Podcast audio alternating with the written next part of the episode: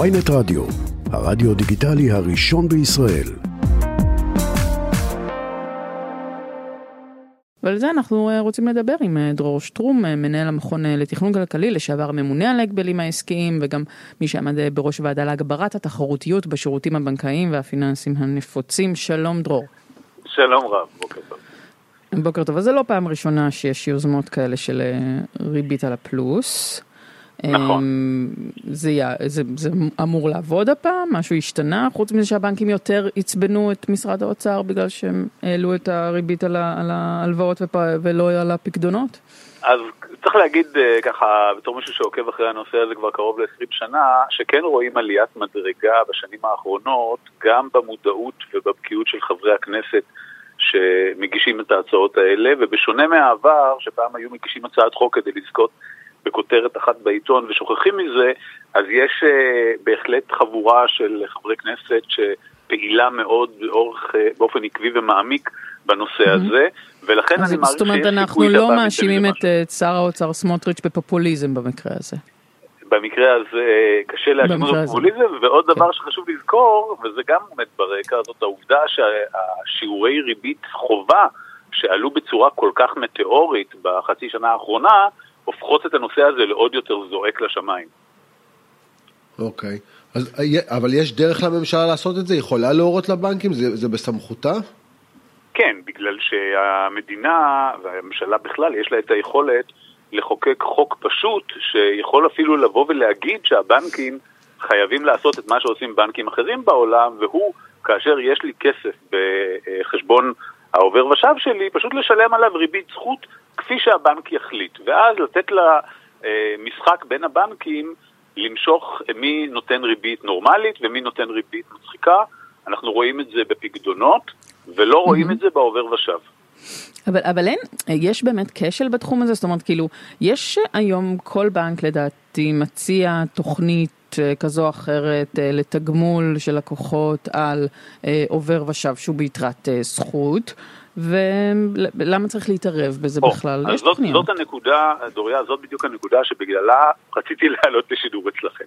צריך להבין שהאוכלוסייה של מדינת ישראל מורכבת משכבות שונות של אנשים, יש חלק שהם מודעים לנושא של ריבית פקדונות זכות וכולי וכולי, ויש חלק שזה נשמע להם כמו סינית עתיקה או מנדרינית. זאת אומרת, אם אנחנו מחלקים את האוכלוסייה, אפשר להגיד שמשהו כמו שישית מהאוכלוסייה, אני חוזר על המספר הזה, שישית, 17% מהאוכלוסייה, מודעים לנושא הזה שאפשר לקבל ריבית ולהפקיד פקדונות, כשהחלק הארי של הציבור לא מודע בכלל. ולכן אנחנו עדים לעובדה המצמררת שמשהו כמו 500 מיליארד שקל שוכבים בעובר ושב, בלי שאנשים טורחים לעשות את הפעולה הפשוטה ולשים את הכסף בפיקדון ולו לחודש, לחצי שנה או לשנה ולקבל עליו ריביות שהיום כבר מתחילות להיות ריביות נורמליות. רגע. אבל בוא נבדיל בין קורה, פיקדון לעו"ש. שנייה, לא, לא, אבל יש פה בלבול, אני דיברתי על עו"ש, אתה מדבר על פיקדונות. לכן אני אומר, רק שישית מהציבור עושה את הדבר כן. הרציונלי, לוקח את הכסף מהעובר ושב ואומר לבנק שלו באינטרנט, שימו לי את זה בפיקדון לתקופה X כי אני רוצה לקבל ריבית. מה זה אומר? זה אומר שהרוב המוכריע של הציבור מתנהג בצורה אה, לא רציונלית, זו תופעה שמוכרת מאוד למי שחוקר את הנושא של מה קורה בכלכלת כספים ושוק הון, בתור בורות מושכלת, informed ignorance.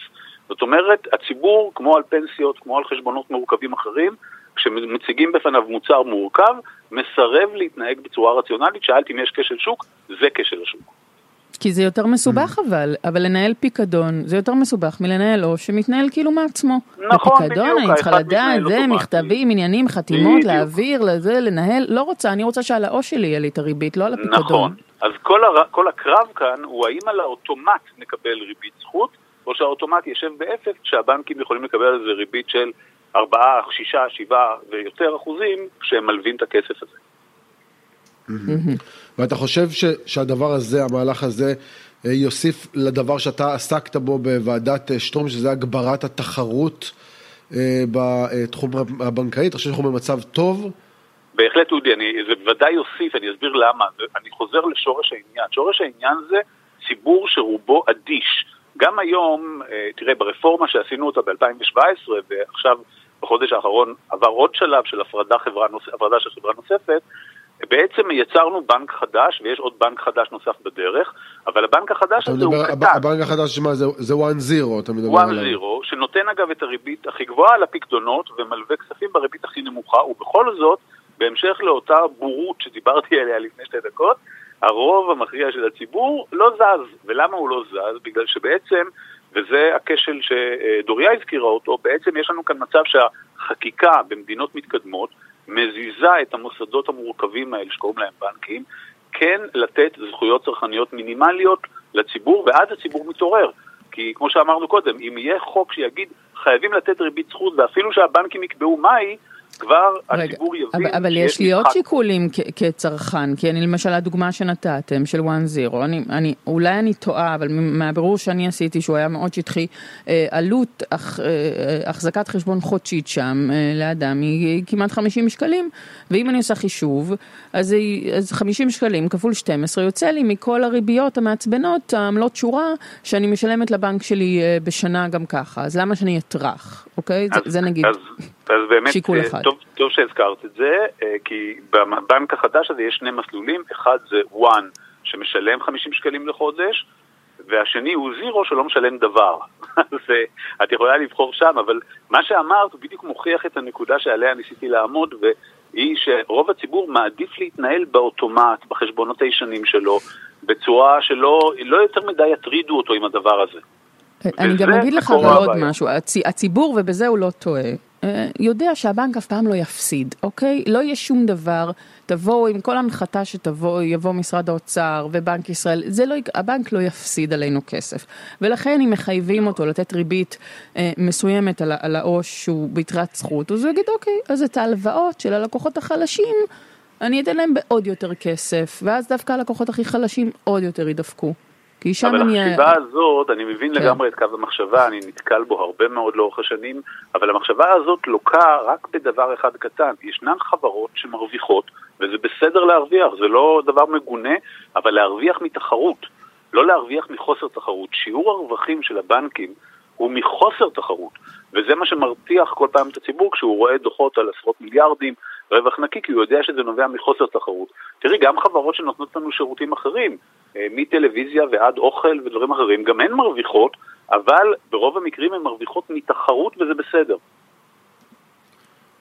ואתה חושב כן. שהדבר הזה שאנחנו דנים בו, איך הוא, זאת אומרת, אתה אומר, נכנס בנק ועוד בנק, והשאלה אם על שוק אה, כמו מדינת ישראל, שיש בו בסוף עשרה מיליון בני אדם, מתוכם נניח צרכנים פיננסיים בערך שלושה, ארבעה מיליון, אה, עדיין יש פחות מדי מוסדות פיננסיים כדי לייצר את התחרות הזו?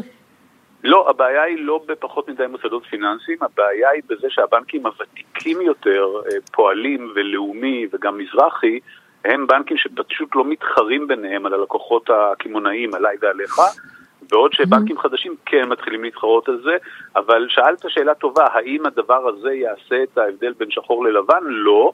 אני רק מזכיר לך, אודי, שגם ברפורמת הסלולר, שאף אחד לא האמין שיש שינוי במהלך הרבה שנים, הוספנו כל פעם מרכיב ועוד מרכיב, והיה את הניידות, ואחרי זה את הקישוריות, עד שבסוף הגיע המפץ, שהוא היה התחרות. גם כאן זה מהלך לא לחצי שנה, לא לשנה, אבל זה בסוף יקרה. דרור שטרום, מישהו בכלל מדבר, מעלה על דל שפתותיו את ה... העניין הזה של, של היעדר הסימטריה המאוד מאוד בוטה בין ריבית על יתרת חובה לבין ריבית על יתרת זכות, זה בכלל משהו שמדמיינים כן. אותו, ש, שאפשר להיצמד שם קצת יותר, להיות על הציר לא, לא בשני הקצוות שלו?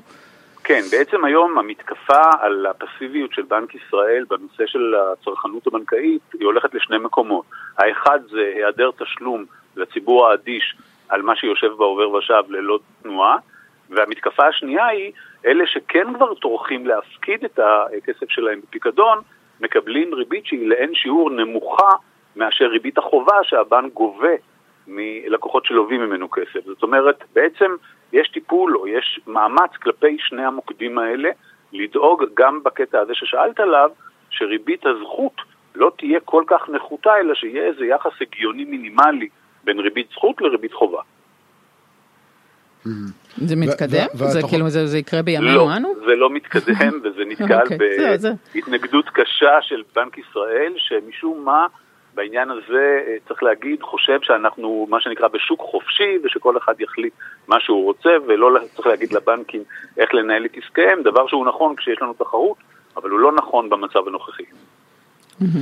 תגיד, כשאתה שומע את הדיווחים על המהפכה המשפטית אה, שמתרחשת ועל חברות שמושכות את הכסף שלהם, אה, ויש דיבור על כך שיש שינוי של כללי המשחק, אתה רואה בזה איום אמיתי על הכלכלה הישראלית? זאת אומרת, אתה באמת חושב שהמהפכה המשפטית, כמו שהיא מצטיירת, או כמו שמזהירים מפניה, יכולה לשנות את כללי המשחק של השוק התחרותי, שאתה פעלת בין השאר בוועדה הזאת, וגם כממונה על ההגבלים העסקיים אה, לעצב? חושב שהמהפכה המשפטית, השם הזה שניתן לשינויים מאוד מאוד רדיקליים בו זמנית שמבקשים לעשות, הוא דבר שבהחלט מאיים על האטרקטיביות של כלכלה חופשית בעיני משקיעים, וצריך לזכור שמדינת ישראל מושפעת מאוד מאוד מהשקעות זרות, זאת אומרת זה חלק מאוד מהותי מהאטרקטיביות שלנו ככלכלה, וההיסטוריה הכלכלית מראה שלאורך זמן, כאשר אה, מדינות לקו בחוסר עצמאות של מערכת משפטית שלהם, הם הפכו להיות פחות ופחות אטרקטיביות, ואנשים פשוט בצורה הדרגתית לא מהיום למחר, משכו לאורך זמן את ההשקעות ועברו למדינות שבהן הרשות המשפטית כן מגינה בצורה עצמאית מהממשלה על הזכויות של המשקיעים. אבל כשנתניהו, שהוא מר כלכלה, אוקיי, ויש לו, היה גם שר אוצר, והוא הוביל למהלכים, הוא אומר, אומר, מישיר מבט למצלמה, או ל... לא יודע מה, למצלמה של לשכת העיתונות הממשלתית, ואומר, תפסיקו להפחיד, זה זמן טוב, מי שישקיע פה ירוויח טוב מאוד, אני מבטיח לכם. תראה, אני עבדתי עם uh, מר נתניהו גם בכהונתו הטובה כשר אוצר בראשית שנות האלפיים, גם כראש ממשלה, תחתיו עשינו הרבה מאוד רפורמות תחרותיות. אני מאוד מעריך אותו כמבצע של מעבר לשוק חופשי עם להט ועם נחישות, אבל אני חושב שבנושא הזה הוא אדם והוא יכול לטעות כמו כל אחד. אני חושב שבכלל ההבנה של איך מערכת משפט משפיעה על כלכלה היא לא דבר רגיל לכלכלנים להבין אותו, אלא דרושה הבנה של מה בכלל מעמדה והשפעתה של מערכת המשפט. הפרמטר, הדבר המרכזי שמדברים עליו זה האם משקיעים חיצוניים יכולים לסמוך שזכויותיהם יוגנו מפני הרשות המבצעת, מפני הממשלה. וברגע שזה נפגע, ובמהפכה הזאת, מה שמאפיין אותה זה פגיעה רוחבית לא במוקד אחד, אלא בארבעה מוקדים במקביל בו זמנית. זאת פגיעה מאוד מאוד משמעותית שאני בספק כמה פוליטיקאים בכלל מסוגלים להבין אותה. אה, דרור שטרום, אני רוצה לשאול אותך אה, שאלה אה, לסיום. כשבבנק ישראל קוראים את הידיעות האחרונות על, על החוב המטורף של ארה"ב בגלל הזינוק בריבית שביצע הבנק הפדרלי, חוב שעומד על 31.4 טריליון דולר, שהוא הגדול ביותר בהיסטוריה. נכון. מה, מה בעצם, איזה מסקנות אמורים להסיק מזה? להפסיק עם העלאות הריבית? איך? אני חושב שהמסקנה העיקרית אה, שבנק ישראל צפוי להסיק מהדבר הזה שדיברת עליו זה שאסור להגיע לתרחישים קיצוניים. כלכלות בכלל לא אוהבות את התרחיש הקיצוני של העלאות מטאוריות מדי. עד עכשיו ההעלאה של הריבית בישראל הייתה מאוד משמעותית. ואני חושב שאנחנו כבר בשלב שבו אפשר להתחיל אה, למתן מאוד מאוד, אם בכלל, את העלאות הריבית הללו, הן באמת פוגעות בציבור שהוא ציבור שאנחנו רוצים לתמרץ אותו. אנחנו, חלק מהותי וחיוני, זה צעירים, זה כוח עבודה, זה זוגות צעירים, זה אה, הורים למשפחות עם ילדים צעירים, זה חלק מהותי ממנוע הצמיחה של המדינה, ואם אפשר להסיק משהו ממה שאנחנו רואים בארצות הברית זה שמשק הוא לא תרגיל בכלכלה. כן, אבל אתה יודע, בעניין הזה, רגע, אני חייב להגיד שההערכה היא שהריבית עוד תעלה גם בארצות הברית. דיברו על כך כן. שהגענו לארבעה וחצי, אבל אתה מעריך שהריבית תעלה וגם אצלנו תמשיך לעלות, או שאנחנו במגמה של עצירה? אה, אני חושב שאנחנו ו... כבר במגמה של התכנסות. תראה, אני הייתי מראשוני אלה שקראו עוד חודשים ארוכים לפני שזה התחיל להעלות את הריבית. אבל אנחנו כבר צריכים להבין שהצעדים האלה כשנעשים, הם נראים לפעמים כמו עוד מספר בעיתון, אבל המשמעות שלהם המצרפית היא מאוד כבדה. ולכן אני חושב שאנחנו צריכים להיות כבר במגמה של להתכנס לקו הסיום. אפשר לעשות הפסקה ולראות שלושה חודשים מה הדבר הזה הניב, אם בכלל, ורק אז אה, לבוא ולנקוט בצעד חדש. לא חייבים כל פעם להלום באותו אה, ציבור שהוא סופג את המכות האלה פעם אחר פעם. דרור שטרום, מנהל אה, המכון לתכנון כלכלי, לשעבר הממונה על הגבלים העסקיים, תודה רבה שדיברת איתנו גם על הבנקים, גם על הממשלה וגם על המהפכה המשפטית, תודה רבה לך. יום טוב, בשורות טובות.